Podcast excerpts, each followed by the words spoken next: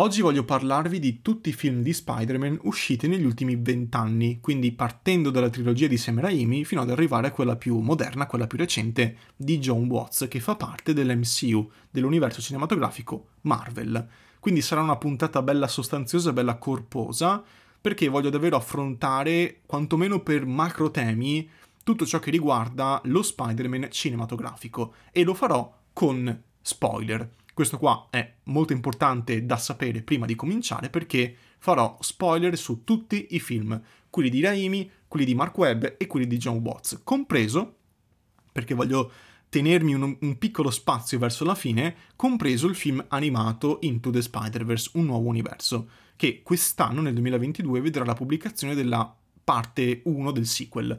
Quindi ci tengo anche a dirvi due parole su quel film là, anche se l'ho già fatto in realtà, ho già detto un paio di considerazioni in una puntata passata del podcast che trovate molto facilmente perché parlo di vari film d'animazione che mi hanno colpito che vi consiglio, tra cui c'è appunto Into the Spider-Verse. Allora, la trilogia di Sam Raimi è quella sicuramente che mi ha influenzato di più nel corso della mia crescita, perché io sono appunto nato, cresciuto e pasciuto con Sam Raimi, con quella trilogia là, e, ed è quella che amo più, forse più visceralmente perché ce l'ho proprio attaccata alla pelle quasi. E, e quella trilogia là io me la ricordo bene, a parte che l'ho vista 20 volte, però a parte questo me la ricordo bene perché i personaggi al suo interno erano veramente semplici. Cioè, eh, trovo che quella trilogia là, che quei tre film là siano i più, mettiamo così, i più completi. Quelli che ti danno un'idea il più completa possibile sull'uomo ragno.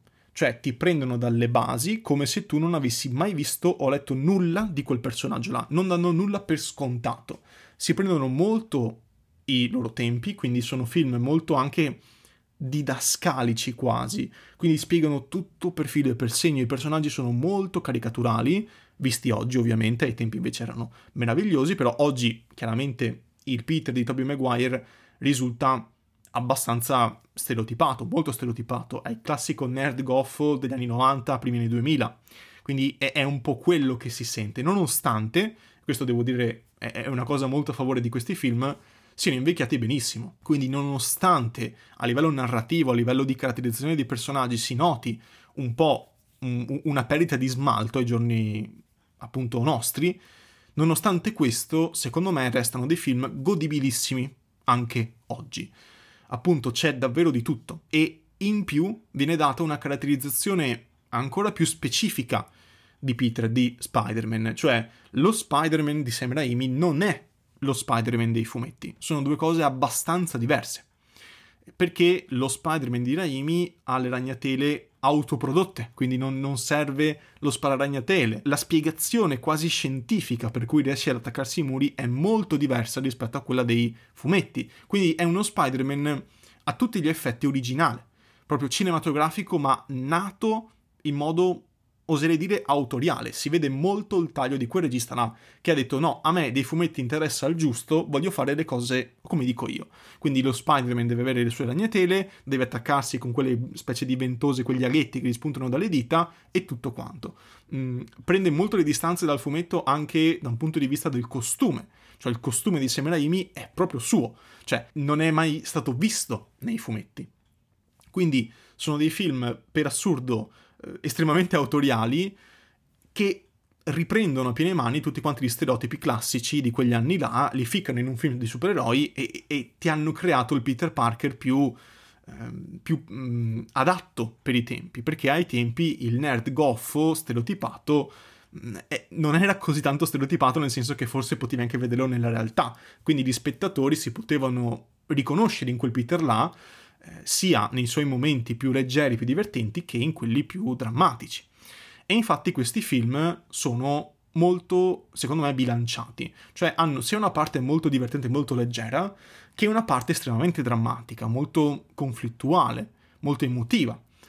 Quindi abbiamo in questo calderone, in questa trilogia, abbiamo uno Spider-Man estremamente, diciamo, autoriale, molto figlio dell'ottica di Raimi, molto carnale quasi, perché appunto le ragnatele gli escono dal corpo, cioè proprio una roba estremamente viscerale.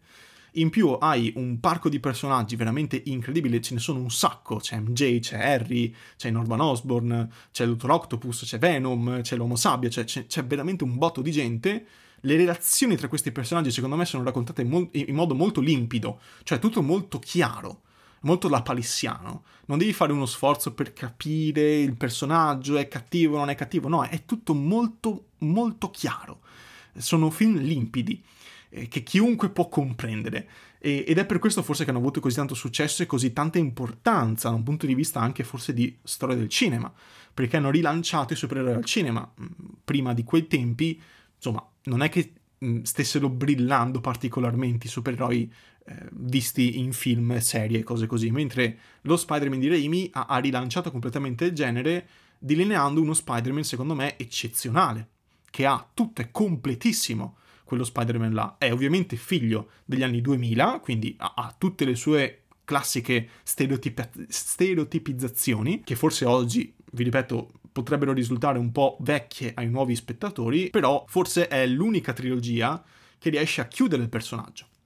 Riesce a farmi dire, ok, dopo il terzo film, che è quello un pochino più debole della trilogia, perché è un po' un pastone di roba, di tanti nemici, tante robe forse anche poco, poco spiegate, però alla fine del terzo film, nonostante tutto quello che gli, che, che, che gli si possa dire, resta con un finale, secondo me, molto chiaro, molto soddisfacente. Cioè Peter ed MJ che iniziano una vita insieme.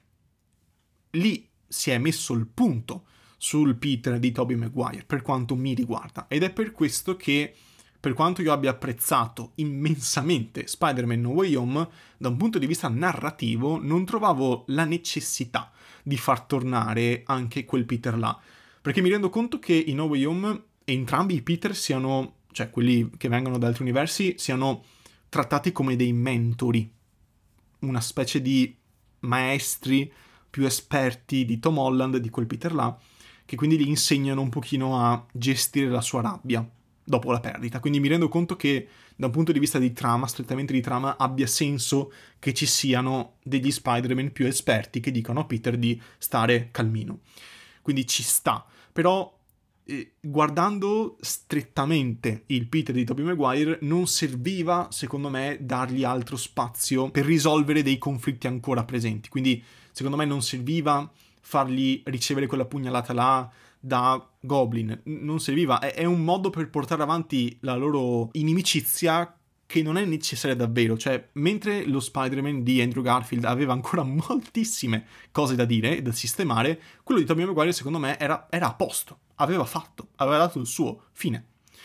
E un po' mi spaventa il fatto che stia anche per tornare, perché alcuni rumor, forse abbastanza anche attendibili, dicono che, che quantomeno Tobey Maguire tornerà anche in altri film dell'MCU. E questo appunto un po' mi spaventa. Però, detto questo, per riassumere in poche parole ciò che penso in merito a questi film, sono dei film ver- veramente eccezionali, sono un grande classico ormai per quanto mi riguarda dei film supereroistici, vanno visti, senza alcun dubbio, e, e hanno un posto speciale nel mio cuore perché ci sono letteralmente cresciuto. E un'altra cosa in favore della caricaturalità, della didascalicità dei film è che New York è ultra presente.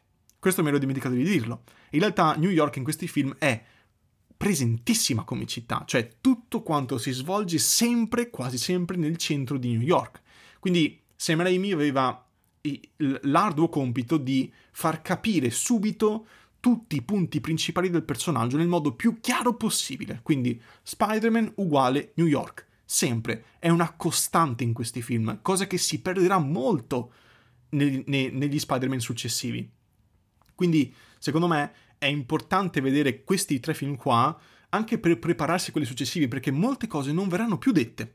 Soprattutto nella, nella, nella trilogia più moderna, quella più recente, cioè nemmeno si è vista l'origine di Spider-Man in questa, perché tanto ormai la gente già sa. Chi scrive le storie dà per scontato che tutti quanti abbiano visto quantomeno la trilogia di Sam Raimi da quanto è importante, da quanto è visceralmente importante. Quindi detto questo, fatto questo elogio gigantesco a questi film, passiamo a quelli più controversi. Passiamo a quelli con protagonista Andrew Garfield, il Peter di Andrew Garfield, che sono diretti da Mark Webb. Due film sono stati tendenzialmente da un punto di vista commerciale un fallimento, sono stati bistrattati, sono stati veramente insultati, criticati in ogni modo possibile, eppure in questi ultimi mesi si nota un ritorno in auge di The Amazing Spider-Man 1 e 2, perché è stato rivalutato totalmente, totalmente Andrew Garfield dopo la sua apparizione in Spider-Man No Way Home. E anch'io, in realtà, l'ho rivalutato. Se io dovessi dire attualmente quali sono i film dell'Uomo Ragno che preferisco, vi direi, da un punto di vista puramente passionale, quelli di Andrew Garfield, i due di Amazing Spider-Man. E il motivo è semplice, per quanto io riconosca che quelli più completi, quelli forse più consigliabili siano quelli di Raimi, mi rendo anche conto che rivisti in età adulta, i due film con Andrew Garfield sono eclatanti, sono veramente hanno degli aspetti, delle piccole porzioni di film che sono quasi perfette. Faccio riferimento al, al fatto che il Peter di Garfield è molto più votato alla drammaticità. Cioè anche qua si perde un pochino meno tempo a spiegare chi è l'uomo ragno, perché già si è visto nella trilogia originale, tra virgolette, di Raimi, e si passa un po' di più al sodo, cioè si va più sui rapporti tra i personaggi. Quindi c'è la parte action, c'è la parte più leggera, l'uomo ragno fa le sue battute come nella trilogia di Raimi e come nei fumetti, quindi c'è tutto quel lato là, anche dal punto di vista tecnico di CG, secondo me è stato fatto un ottimo lavoro, però si pone molto più l'accento a questo giro eh, nel, sul rapporto tra Peter e Gwen, che per quanto mi riguarda è un capolavoro solo quello il rapporto tra Peter Parker e Gwen Stacy in The Amazing Spider-Man 1 e 2 è qualcosa che non si è mai visto in un qualunque film supereroistico e che difficilmente si rivedrà. È un rapporto perfetto. È stereotipato il giusto, raccontato bene, i due attori sono perfetti insieme. Un po' perché stavano insieme per davvero anche nella, nella realtà durante le riprese, durante quegli anni, però secondo me hanno proprio una chimica assurda mentre girano. Sono credibilissimi, sono assurdi insieme. Cioè non ha senso questa roba qua. E nemmeno Peter e MJ di Raimi e nemmeno Peter e MJ nell'MCU sono minimamente, nessuno di due è minimamente paragonabile a Peter e Gwen di The Amazing Spider-Man. Non esiste. Sono, secondo me, eh, in una classifica che così facciamo in due secondi, al primo posto come bellezza del rapporto, come bellezza anche del modo in cui è raccontato il rapporto. Ci sono Peter e Gwen, dopodiché ci mettiamo i Peter e gli MJ di, uh, di, di, di Raimi, della trilogia tra virgolette originale, e in fondo, proprio relegati nel fondo di, di, di qualunque cosa, ci mettiamo il Peter e l'MJ dell'MCU. Eh, perché, secondo me, poi ci torneremo, sono poco credibili, per quanto anche loro stiano insieme per davvero nella realtà, però secondo me non stanno per nulla bene insieme sul set mentre girano. Mentre il Peter di Garfield e la Gwen di Emma Stone sono assurdi, sono assurdi. E in più, questo non fa altro che caricare emotivamente molto la morte di Gwen in The Amazing Spider-Man 2, che è il momento più drammatico, più triste che io abbia mai visto in un cinecomic. Non c'è niente di paragonabile alla morte di Gwen. Niente.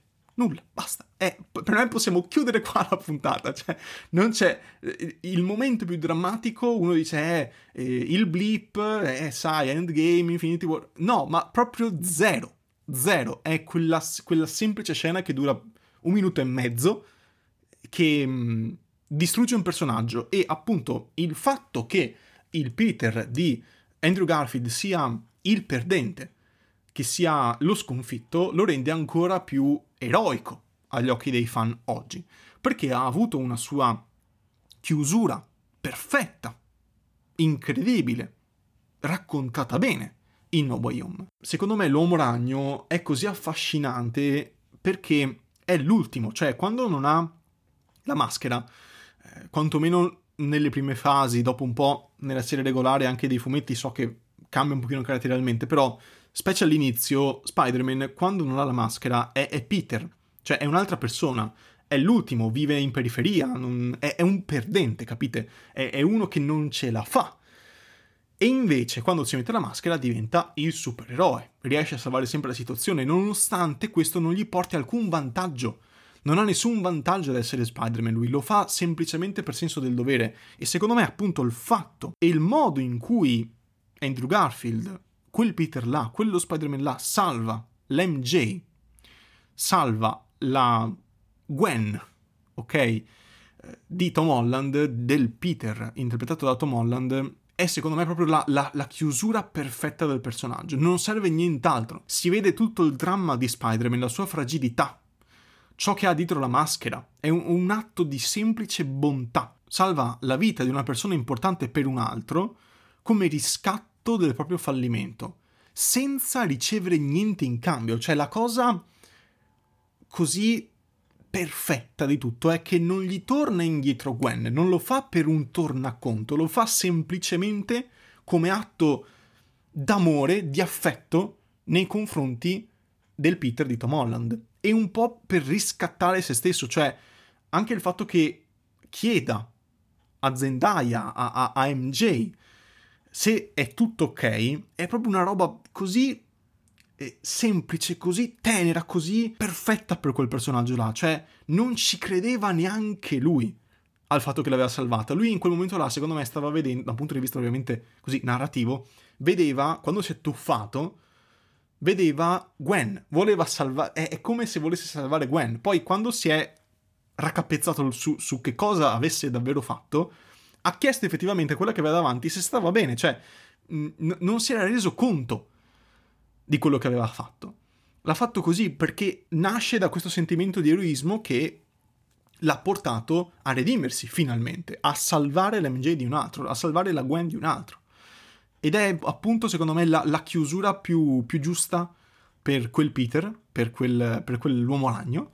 E anche se temo, penso, insomma, che lo rivedremo, non mi dispiace troppo rivedere in un altro film, magari in un The Amazing Spider-Man 3 o in un'altra apparizione in altre pellicole dell'MCU. Ecco, non mi dispiace troppo rivedere Andrew Garfield perché ha chiuso il capitolo Gwen, però secondo me ha altre cose da sviscerare, cioè potrebbe riservare varie sorprese con Venom e perché appunto Venom anche in questo caso è entrato a far parte dell'MCU proprio in No Way Home e diciamo la mia preoccupazione più grande è che faranno tornare Gwen. Possono far tornare Gwen. Con il multiverso possono fare qualunque cosa.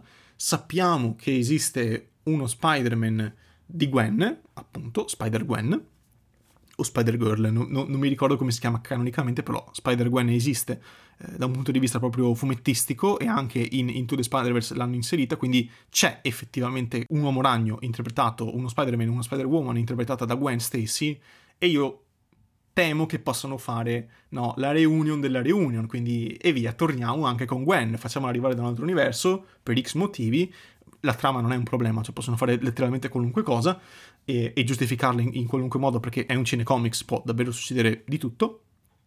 E quindi dargli in qualche modo il contentino. E secondo me sarebbe sbagliato perché il Peter di Garfield è bello perché perde, perché si vede la sua fragilità. Non riesce in tutto, non gli viene bene tutto, ha delle perdite gravi, cioè è, è, è proprio quella la cifra stilistica di quel Peter là. E dargli, tra virgolette, il contentino di avere di nuovo Gwen, secondo me sarebbe come distruggere il personaggio. Questo ve lo dico. Sono davvero convinto che non abbia bisogno di altre apparizioni. Mm, Gwen, quantomeno. Lui magari anche sì per altre cose, però Gwen lasciamola da parte. È, è figo che non ci sia più. Cioè, ha senso di trama. Però torniamo un pochino a, a The Amazing Spider-Man. Sono film sicuramente magari manchevoli da un punto di vista dell'azione, del, dell'approfondimento dei nemici, di queste cose qua. Senza alcun dubbio è molto più lacunoso rispetto sono entrambi molto più laconosi rispetto alla trilogia di Raimi, soprattutto il secondo, devo dire la verità. Il primo, ancora ancora, secondo me, riesce a, a, completare bene il cerchio, però il secondo effettivamente ha alcuni azzoppamenti per quanto riguarda la caratterizzazione dei personaggi, specie dei nemici. Però il Peter di Garfield si discosta molto dallo stereotipo del nerd goffo, cioè non è Tobey Maguire, molto diverso. Andrew Garfield, quel Peter là, risponde a Flash Thompson non gliene frega niente, lo sfida apertamente anche se non ha i poteri e lo umilia volontariamente, non per difendersi come Tobey Maguire, ma lo fa proprio per volontà di umiliare il bullo.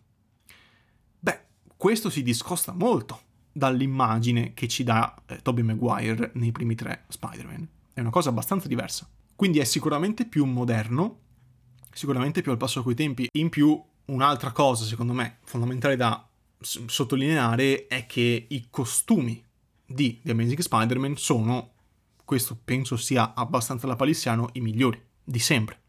Specie quello del primo. So che anche il secondo ha alcune caratteristiche estremamente belle, tipo il fatto che il costume non aderisca perfettamente al corpo come se fosse una seconda pelle, che sarebbe irrealistico, cosa che è, è molto realistico vedere il costume di eh, Tom Holland, quello in stoffa, cioè è, è totalmente aderente a, a, ogni parte del suo corpo, cioè questa roba qua, anche quando si muove, si gira, eh, resta sempre tutto perfettamente aderente, che è, cioè fa ridere, effettivamente è un costume molto poco realistico, mentre quello di The Amazing Spider-Man 2 risponde a, a ciò che cioè risponde alle leggi della fisica, ecco mettiamola così, mentre per quanto riguarda lo stile, io preferisco di gran lunga il costume del primo The Magic Spider-Man perché ha quegli occhi neri che mi fanno impazzire, cioè è veramente un ottimo, un ottimo costume che riprende un pochino quello dei fumetti e riprende anche forse qualcosina anche di quello di Raimi. Però c'è un'ultima cosa da dire dei film di eh, Mark Webb, della biologia con Andrew Garfield, e cioè che New York, se notate, si vede molto meno, cioè è molto più periferico, tra virgolette, è molto più ambientato a scuola, a casa di Peter, la città. Non si vede poi così tanto. Ed è secondo me uno dei, uno dei fattori determinati dalla trilogia originale di Sam Raimi, cioè già lì hai capito che Spider-Man sta a New York e non serve che te la dimostri non c'è necessità di inquadrature, cose così che ti facciano capire che siamo proprio in mezzo ai palazzi, perché tanto già lo sai. E questa è una cosa appunto che, che secondo me è molto evidente ed è ancora più evidente in Spider-Man Homecoming, per non parlare di quelli successivi, quindi Far From Home e No Way Home. New York lì proprio non c'è. Addirittura in Homecoming viene posto l'accento sul fatto che eh, buona parte del film si svolge in periferia e quindi non ci sono appigli a cui aggrapparsi, quindi c'è Tom Holland che corre a piedi perché non, non, non ha alcun tipo di appoggio per le ragnatele. Questo per farvi capire. Ah sì, ragnatele anche nei film di Mark Webb, Peter si deve costruire le ragnatele, cosa presa dai fumetti molto apprezzata. Questo crea proprio una, un forte contrasto tra la trilogia di Sam Raimi che si prende le sue libertà e quelle successive in cui invece si è più aderenti al canone fumettistico. E infatti anche in Way Home gli fanno notare a, Tom, a, a Tobey Maguire che lui produce le ragnatele che fa un po' schifo come cosa, però secondo me è proprio quello il feeling che voleva dare Raimi ai tempi, una, una, una cosa proprio carnale, una roba un po' schifosa anche. Però secondo me l'uomo ragno, lo Spider-Man di Tom Holland è il peggiore. Purtroppo è il peggiore perché da un lato abbiamo un Tobey Maguire molto bilanciato, dall'altro lato abbiamo un Andrew Garfield votato alla drammaticità, però sul terzo podio abbiamo un Tom Holland che è secondo me troppo votato alla leggerezza. Cioè, lo Spider-Man, eh, il Peter Parker di Tom Holland è poco empatizzabile, tra virgolette. Cioè, i problemi che ha il Peter di Tom Holland, secondo me, sono sempre meno impattanti rispetto ai problemi anche quotidiani, anche semplici, che hanno Tobey Maguire e Andrew Garfield, perché Tom Holland ha sempre alle spalle, sempre, costantemente, gli Avengers, sempre Tony Stark, sempre ha un cuscinetto su cui aggrapparsi, su cui cadere. Ha sempre un atterraggio morbido, in tutto. Addirittura in No Way Home, mi pare, no, forse in Homecoming, eh, lui si era addormentato in un treno dopo un combattimento e si risveglia in un altro paese, forse era in Far From Home, non mi ricordo, vabbè comunque sia, in uno dei primi due film succede questo, si risveglia in un altro paese, mi pare nei Paesi Bassi, in Polonia, vai a sapere, non mi ricordo, però tendenzialmente lui perde completamente la cognizione di dov'è, non ne ha idea, prende un telefono, chiama Happy, Happy mi prendi col jet privato? Sì, boh, dopo tre secondi arriva, capite? Questa roba qua in un, in un film che ha come protagonista l'uomo ragno, che è tendenzialmente una persona non di successo, quindi che non ha il portafoglio infinito, basta vedere lo, diciamo, lo Spider-Man di Raimi, che Poletto vive in una catapecchia in cui c'è l'affittuario che gli chiede in continuazione l'affitto, capite? Cioè, si passa da quello, dallo Spider-Man povero che non ha niente, per cui si prova anche una certa empatia, eh, si, e si arriva in uno Spider-Man che ha tutto, in, in, tre secondi si fa la tuta con tutti quanti gli equipaggiamenti, basta con uno schiocco di dita. Per questo dico che è il peggiore, perché sono film, secondo me, troppo leggeri, perché sono film, quelli dell'MCU, che vanno bene a tutti. A tutti. Il target è chi? Tutti. Punto. Deve andare bene al bambino come all'adulto quindi non ci deve essere troppa pressione per questa strana cosa che oggi i bambini non possono più mh, capire un, un, dramma in un film e quindi eh, appunto dimenticandosi che in realtà Andrew Garfield e Tobey Maguire di drammi ne hanno avuti anche molti, quindi oggi i bambini non, non si possono più toccare con temi vagamente importanti e quindi si fa lo Spider-Man che è sempre allegro, che è sempre alla battuta, anche quando in realtà non sarebbe necessario e quindi appunto hai uno Spider-Man per tutti, che non perde mai e anche quando perde sa che ha alle spalle gli Avengers, Tony Stark, Happy, alza il telefono, arriva Happy col jet. Punto. È un po' questo. È questo che manca. Manca l'empatia a questo personaggio. Eh, quindi è, è, perfetto come Spider-Man per un semplice intrattenimento. È, è uno Spider-Man bello da vedere perché le coreografie sono meravigliose, i combattimenti sono eccezionali tutti quanti. Eh, danno sempre qualcosa, cioè da un punto di vista anche registico, dell'impatto grafico, insomma, mm, non gli si può davvero dire nulla, però manca quel lato empatico, quel lato emotivo che invece non può mancare in un uomo ragno, ci deve essere. E appunto questi tre film fungono da, se così vogliamo dire, da origin story di Peter Parker, cioè dopo che è passato ad essere lo Spider-Man col portafoglio infinito, che chiama Happy e arriva col jet, arriva che è lo Spider-Man che vive nella catapecchia, con il proprietario che gli chiede l'affitto, che si mette il costumino fatto da lui e va a salvare New York. È questo che mi è piaciuto di No Way Home, cioè No Way Home intanto gli fa soffrire, cioè, o meglio, gli fa eh, subire un, un dramma vero, che era sì anche la morte di Tony Stark, senza alcun dubbio, però per come raccontata non si sentiva così tanto. Il peso non c'era, perché tanto comunque chiamo Happy e arriva col jet, capite? Mentre in No Way Home la perdita di Zia May è molto più incisiva. Si vede un Peter davvero affranto per la prima volta, davvero gli è stato toccato qualcosa di insostituibile. Ed è per questo che l'ho apprezzato molto. Quindi potenzialmente quel Peter potrebbe portare un carico emotivo maggiore al suo personaggio, però di trama tra virgolette, non glielo fanno fare, perché deve essere ok per tutti, deve sempre farti sorridere, anche se magari non c'è motivo. Quindi il bello di No Way Home è che, vabbè, è, un film matematico, cioè è un film che letteralmente non può fallire. Perché la Marvel ormai fa film così, film che matematicamente, scientificamente, non possono guadagnare meno di tot. Non possono, basta. È, è, è impossibile, ci sono talmente tante cose dentro è talmente tanto fanservice, quel film là, che non poteva fallire. E infatti non ha fallito, anzi è stato un clamoroso successo. Quindi il bello di quel film là è che c'è questo, cioè è un film votato al fanservice e quindi ok, ormai sappiamo com'è la Marvel e quindi ce lo facciamo anche andare bene, però scava un po' di più in Peter, maledizione. Peter trova dei mentori, delle persone che lo aiutano, prima che lui sprofondi nella vendetta contro Goblin. E appunto il vedere un Peter così a me ha stupito molto. Non me lo sarei mai aspettato. Il combattimento tra Peter e di Tom Holland e Goblin è eclatante, è viscerale, è spietato, è cattivo.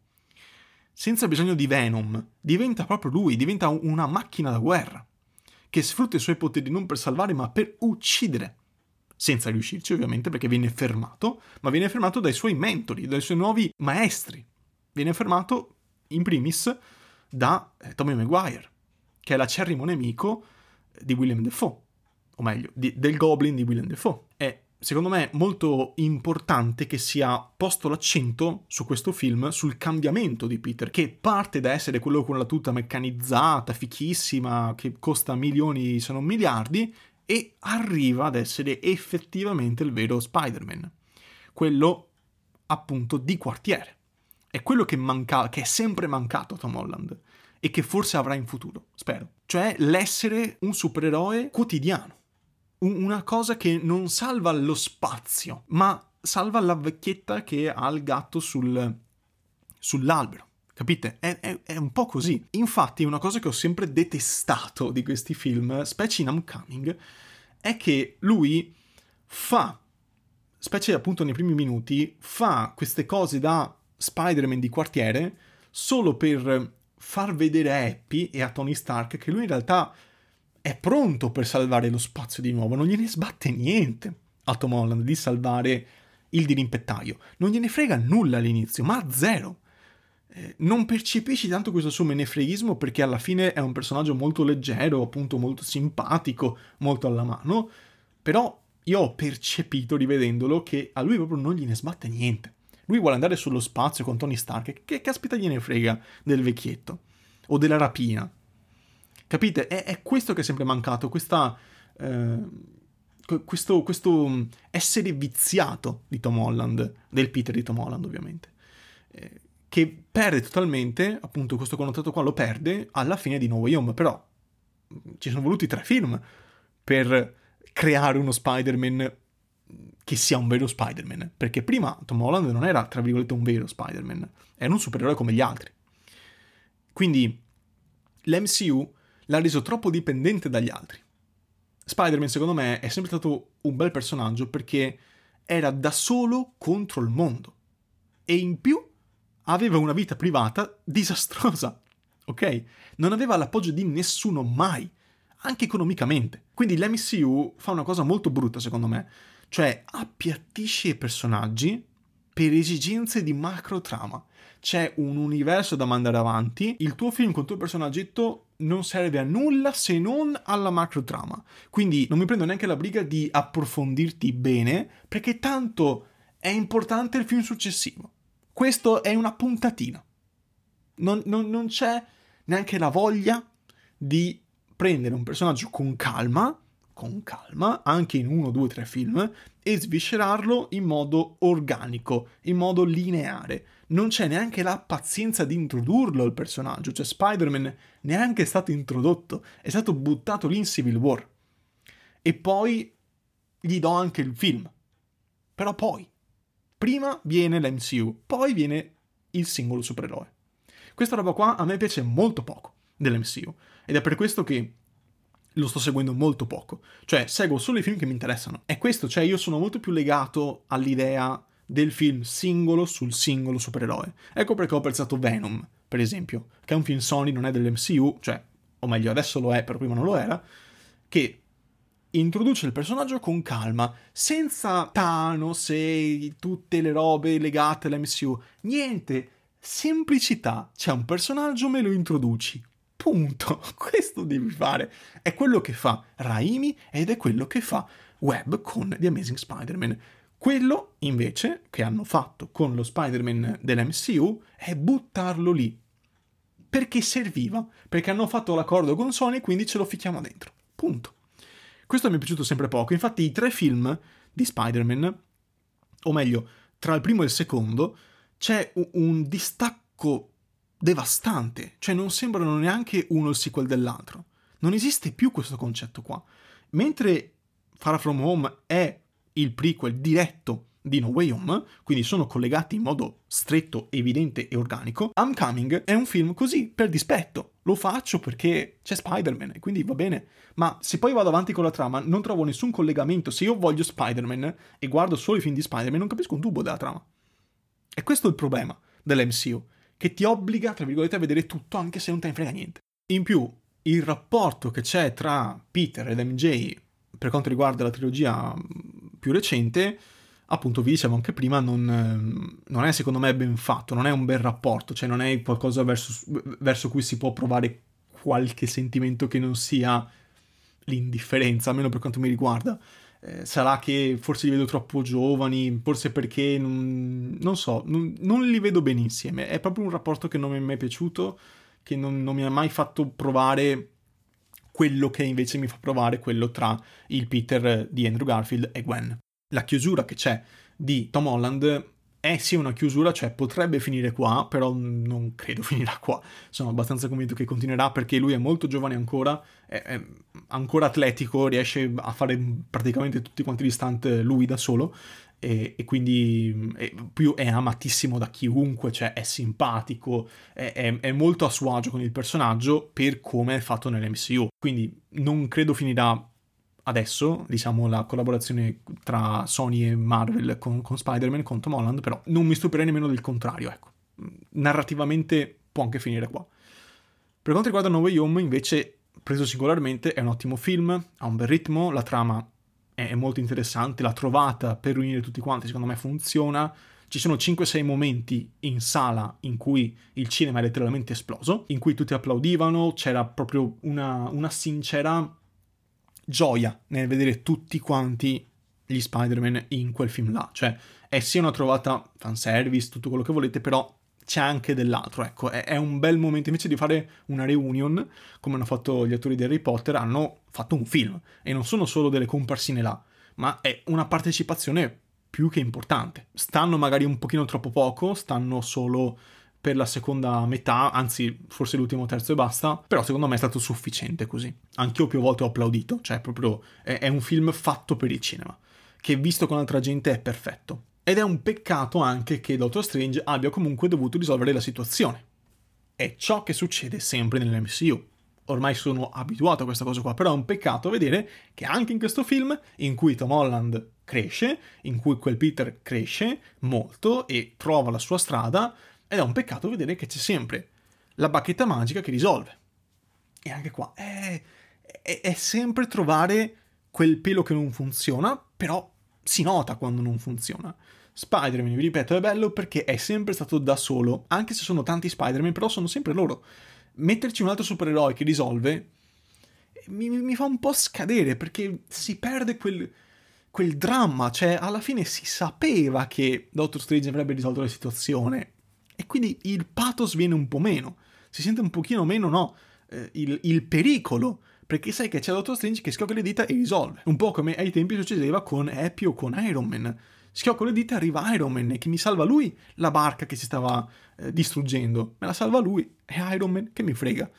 Che che, che, tipo di emozione posso provare? Niente. C'è Iron Man che salva la situazione, oppure c'è Happy che con la chiamata arriva, oppure c'è Doctor Strange che con l'incantesimo basta, risolve. Alla fine resta sempre un po' poco. Secondo me sono molto più incisivi gli altri. Basta, ho parlato anche troppo, vi ho eh, forse ammorbato un pochino troppo con questa puntata, però sta di fatto che questo è quello che avevo da dirvi su Spider-Man versione cinematografica. Fatemi sapere cosa ne pensate, se siete d'accordo con me oppure no troverete sicuramente un sondaggio su Spotify o il box dei commenti aperto, oppure in descrizione trovate i miei social con cui appunto entrare in contatto con me. Mi sono dimenticato di parlarvi brevemente di Into the Spider-Verse, è un film eclatante, guardatelo, vi rimando alla puntata in cui ne parlo, però due paroline le voglio dire. È un film eccezionale, eccezionale, che introduce Miles Morales, che crea un suo piccolo universo a parte. È un film Sony, questo non dell'MCU. Penso che le animazioni siano incredibili. Penso che Miles sia uno Spider-Man bellissimo, che meriterebbe forse anche un live action. Credo che però in futuro ci sarà, perché canonicamente col multiverso puoi far succedere tutto. Sono sinceramente curioso del seguito. Sto leggendo anche il fumetto, il fumetto è molto diverso rispetto al film, ma veramente tanto, però credo che con il seguito torneranno un pochino sui canoni originali del fumetto, però non voglio dirvi altro per magari non fare spoiler, perché appunto il fumetto è un'altra cosa rispetto al film. Però ecco, sono, secondo me quel, quel film là è, è un film stilosissimo, ha una host che non ha senso, è bellissima, personaggi ben caratterizzati, molto divertente, anche drammatico per moltissimi aspetti, che secondo me merita molta più attenzione di quella che invece gli viene attribuita. È veramente veramente un piccolo capolavoro, ha vinto anche un Oscar mi pare, non sono sicuro, e basta. Into the Spider-Verse, senza alcun dubbio, se non conoscete Spider-Man di nulla, forse un pochino può stordirvi, quindi magari la trilogia di Raimi, che è un po' la Bibbia di Spider-Man cinematografico, va vista prima di vedere Into the Spider-Verse, però è sicuramente un must per chi è appassionato, per chi vuole approfondire, anche perché ci sono moltissimi rimandi ai fumetti, moltissime citazioni, un sacco di uomini ragno da tutti quanti i cantoni, quindi io ve lo consiglio. Basta, stavolta è davvero tutto, alla prossima.